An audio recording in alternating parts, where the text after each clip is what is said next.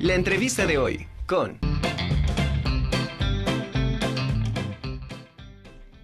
Licenciado en escenografía con orientación en producción ejecutiva en la ENAD de Bellas Artes, también licenciado en arte dramático con orientación en actuación por la UAP, maestro en producción y marketing cultural por la Universidad Real de Jalapa, eh, director de producción y fundador del Teatro Independiente Puro Drama que ha estado a cargo del diseño y realización de escenografía, vestuario e iluminación de la obra Murmullos, dirigida por el maestro Mauricio Jiménez del Acoteatro de la UAP. También ha sido director de producción, diseñador y realizador de escenografía e iluminación del espectáculo de African Safari Nocturno 2017-2018. Ha realizado más de 30 puestas en escena entre los estados de Puebla y Tlaxcala. Me da muchísimo gusto recibir esta tarde, iniciar esta conjura con una persona que de verdad, todo mundo me dijo, es un divino. Aparte, que es muy profesional. Y bueno, está con nosotros Miguel González Espinosa. Él es director de Puro Drama. Y bueno, en este día vamos a platicar con él sobre el amor, pero en tiempos de teatro. Bienvenido. Mike, ¿cómo estás? Muy bien, muy contento de estar aquí. Muchísimas gracias por invitarme. Es un honor poder estar aquí con ustedes, hablar el Día del Amor y la Amistad acerca del teatro, que pues aparte de que soy un apasionado del arte escénico, pues el arte, uno de sus principales, este, uno de sus principios es el amor. Los artistas nos movemos por amor. Es ese acto de generosidad hacia el público, hacia la otra persona, ese acto de otredad, lo que nos hace estar en el escenario o detrás del escenario para poder impactar al otro y que redimensione su vida a partir del arte. Así es, así es. No, con todo gusto. Oye, Mike, a través de la historia hemos, hemos tenido obras de teatro eh, puestas en escena de amor puro, de amor súper fuerte, eh, obras de teatro que han trascendido y que han marcado la historia. ¿no? Eh, no sé, tenemos a, a, Romeo, y Julieta, exacto, La Dama de las Camelias, El Fantasma de la Ópera que me pudo fascinar. O sea, amores muy lindos, amores... Eh, muy trágicos. Muy, muy trágico. Como Edipo, ¿no? Es un amor y al final es trágico, trágico. Sí, totalmente. Tú como, como realizador de teatro, como parte de, de este mundo mágico, porque el teatro es mágico, o sea, totalmente mágico.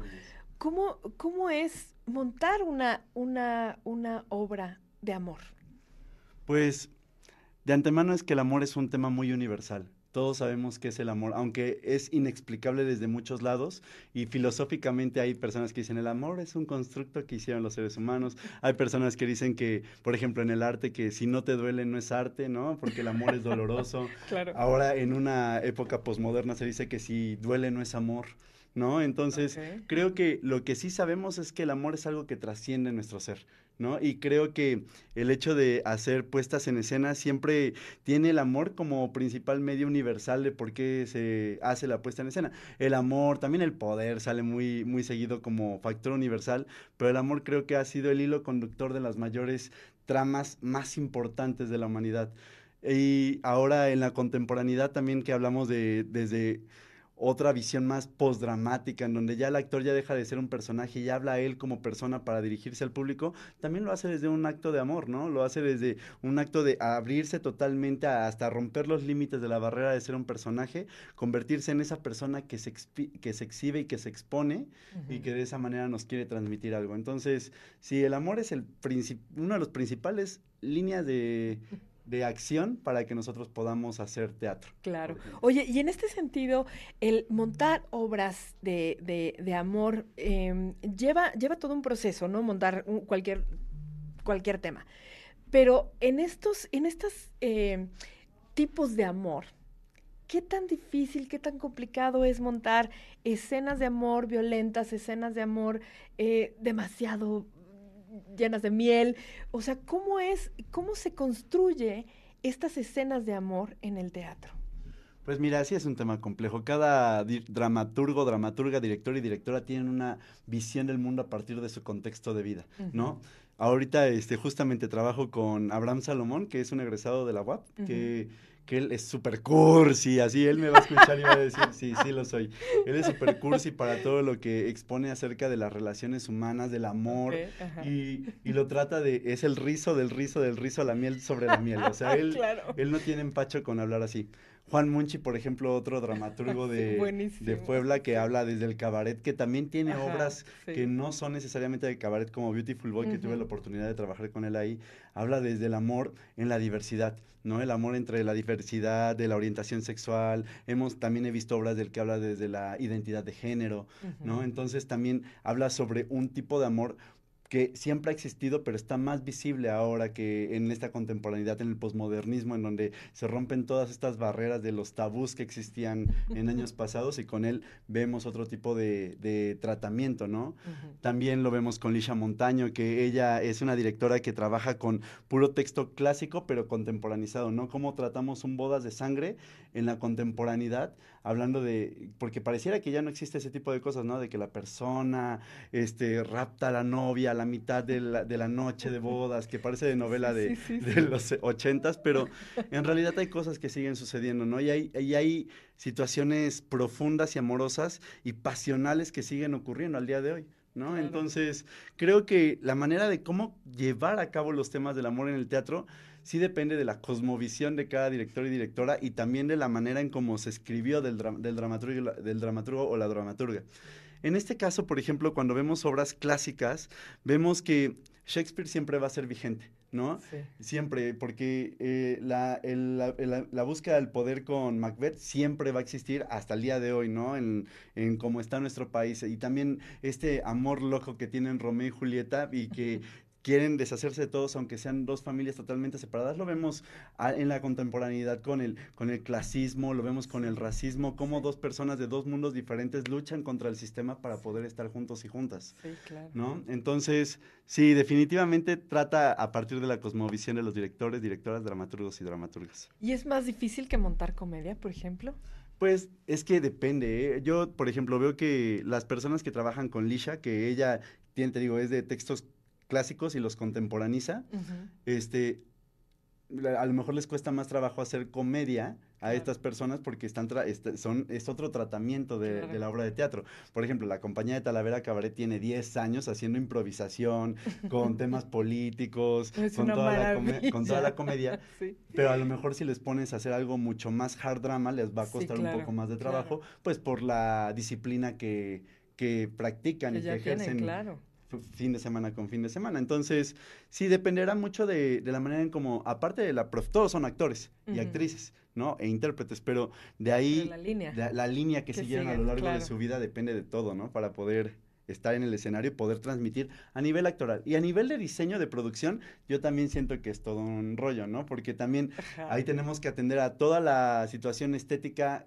plástico-espacial. Claro. cómo podemos generar esa atmósfera. exactamente, cómo refiguras contemporáneamente bodas de sangre, pero que sí es rural, pero que no es de la época española de, de, de cuando fue escrita, y entonces sí, es, es todo un rollo, ¿no? Pero aparte, en, en un espacio delimitado, que tienes que ver e, esos dos temas, que, que sí, pero no, que se vea pero no, que, ¿no? Eso es lo hermoso de la producción. Claro, eh, y, es la, y es la parte donde, donde la, esta, la genialidad, la magia se produce eh, eh, y pues obviamente gente como tú preparada y pues tan, pues sí, preparada en este ámbito de, de, crear estas atmósferas donde permita a los actores también proyectar todo eso, ¿no?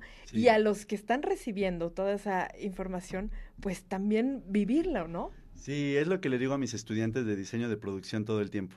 Les digo, nosotros y nosotras estamos trabajando una para el tono, ¿no? De saber qué grado de tensión y distensión va a tener la puesta en escena. los actores también trabajan con el tono, definitivamente, y las actrices.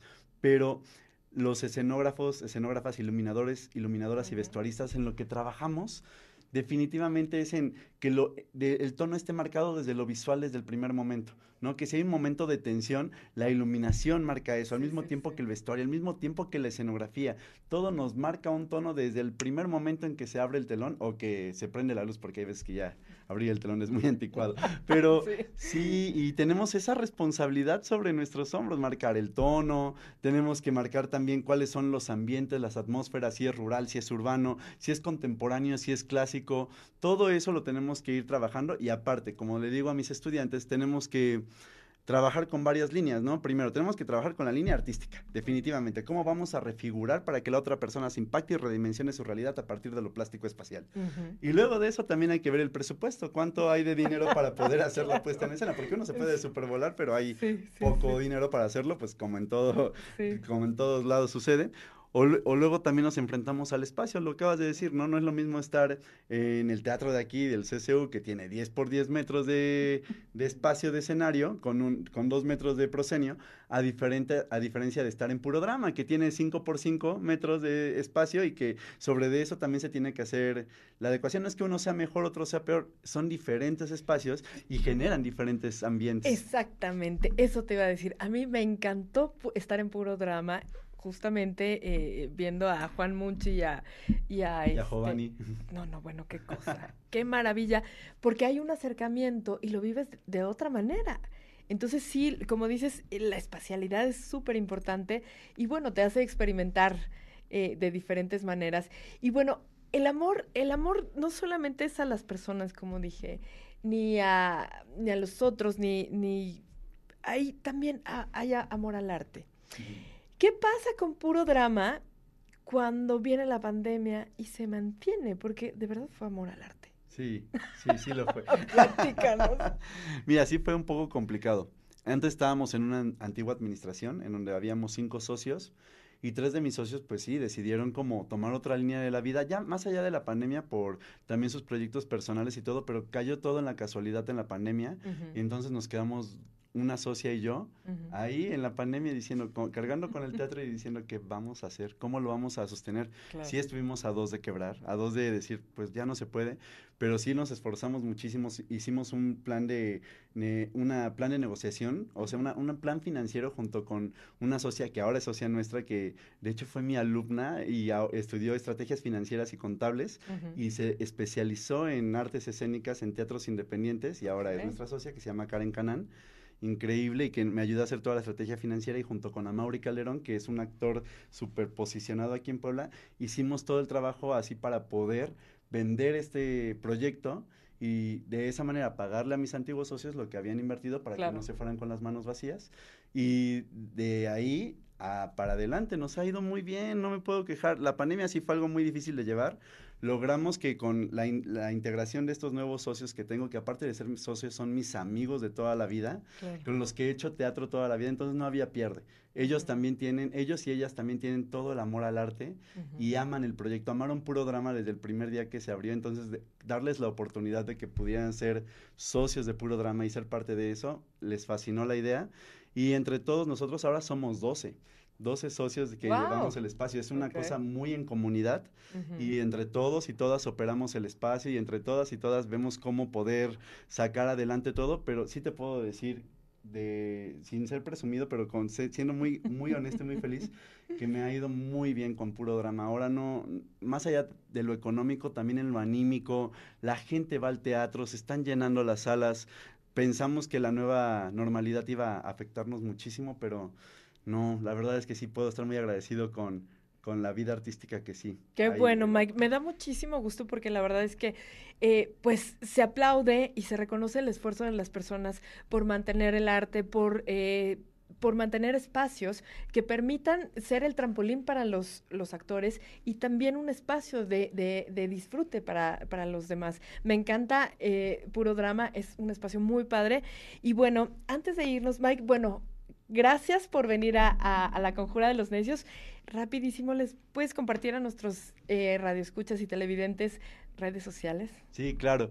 Nos encuentran en Facebook como Puro Drama y nos encuentran en Instagram como arroba soy Puro Drama. Estamos en la 2 Poniente 2908 en la Colonia Amor y si me lo permites puedo dejar aquí unas promociones por si alguien quiere Claro, con todo el gusto, para acá. tenemos gracias. tres, este, tenemos cinco dos por unos, tanto para la obra del viernes que se llama La manera correcta de ver un frutzi de Abraham Salomón y tenemos también entre estas promociones para la función del sábado que es Por tus ductos nos cacharon de Talavera Cabaret, les llamé antes de venir. También tenemos cinco dos por unos y ya ustedes eligen la obra a la que quieren ir, si a la de Abraham Salomón, de eh, la manera correcta de Brian Fruzzi o la de Talavera Cabaret, la de Por tus ductos nos cacharon. Perfecto. A las nueve de la noche, una el viernes y la otra el sábado. Perfecto, gracias Mike. Nos estamos viendo pronto. De verdad que sí, estaremos en programa. y de que vayan. sí, gracias.